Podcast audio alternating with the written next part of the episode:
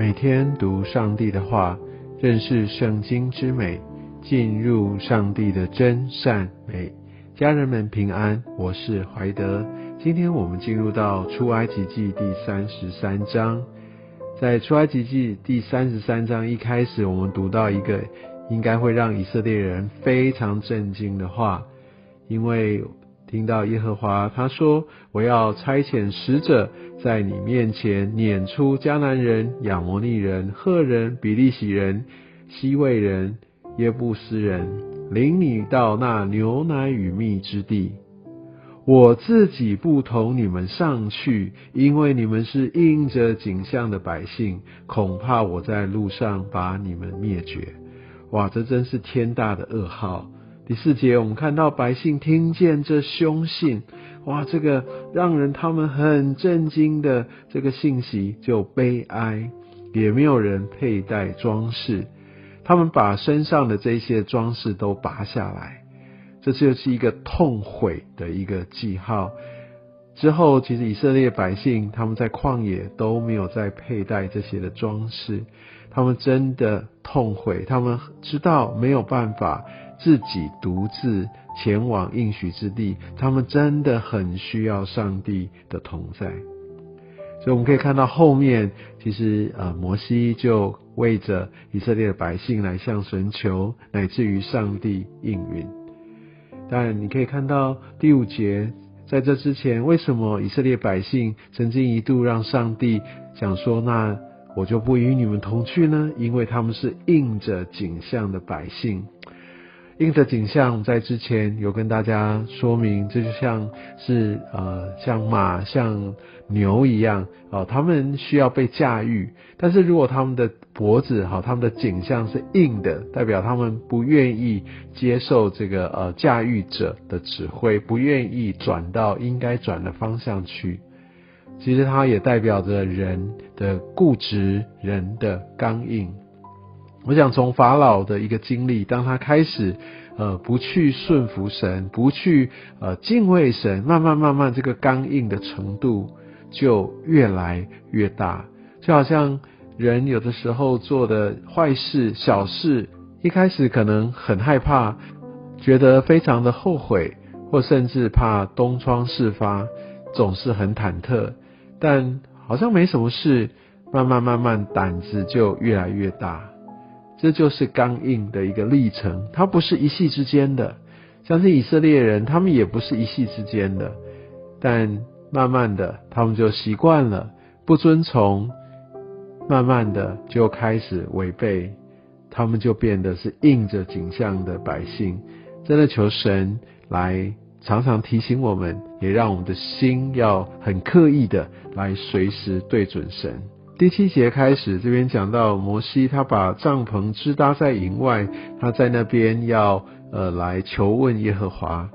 而有一些版本说这叫会幕，其实它跟之前我们所读到的这个耶和华所启示要建立一个他与以色列民同在的地方，那个会幕是不一样的，它是摩西所支搭的一个帐篷。第八节这边说摩西出营到会幕去的时候，百姓就都起来，个人站在自己帐篷的门口望着摩西，只等到他进了会幕。很特别的是，你看第九节，摩西进会幕的时候，云柱降下来，并在会幕的面前，耶和华便与摩西说话。他们常常就见到这样的景象，他们也真实的看到上帝的同在，他们也知道摩西与神就是面对面的，他们就是可以来说话。第11节特别描述到上帝跟摩西之间的关系，这边说耶和华与摩西面对面说话，好像人与朋友说话一般。这就描述着上帝把摩西当成朋友，好像有话不谈，有很多的话，他们彼此的来交通。上帝也透过这样的一个沟通的机会，让摩西明白他的心。不过这边有一个翻译上面会让我们可能混淆的地方，这边说耶和华与摩西面对面说话，我想这是一种比拟的方式，意思就是说非常的亲近，不是那种遥远的或者高高在上的方式，就好像我们人面对面在说话一样，这是象征的是亲密，但他们其实并没有真实面对面。我们从不同的经文都可以知道，在当时旧约时代，人是没有办法见到上帝的，因为上帝太圣洁，人一见到上帝就是真的无法自处，就是他的生命是无法承载的，是会死掉的。所以即使是我们在后面读到上帝要让摩西可以看到他，也是只能进入他的荣耀当中，或者顶多就看到神的背影。那我们相信这边上帝也是在用他的荣耀来跟摩西同在，也许摩西所看见的所面对的是上帝的一个非常荣美的这样的一个光彩，应该不是说真实看到上帝他的脸，就像这个经文所直翻这样子说的所谓的面对面，我想不是这个意思，但确实是上帝跟摩西之间有一个非常非常亲密可以沟通的一个关系。而虽然好像这个关系形容是跟朋友一般，但摩西对上帝依然充满着对上帝的敬畏。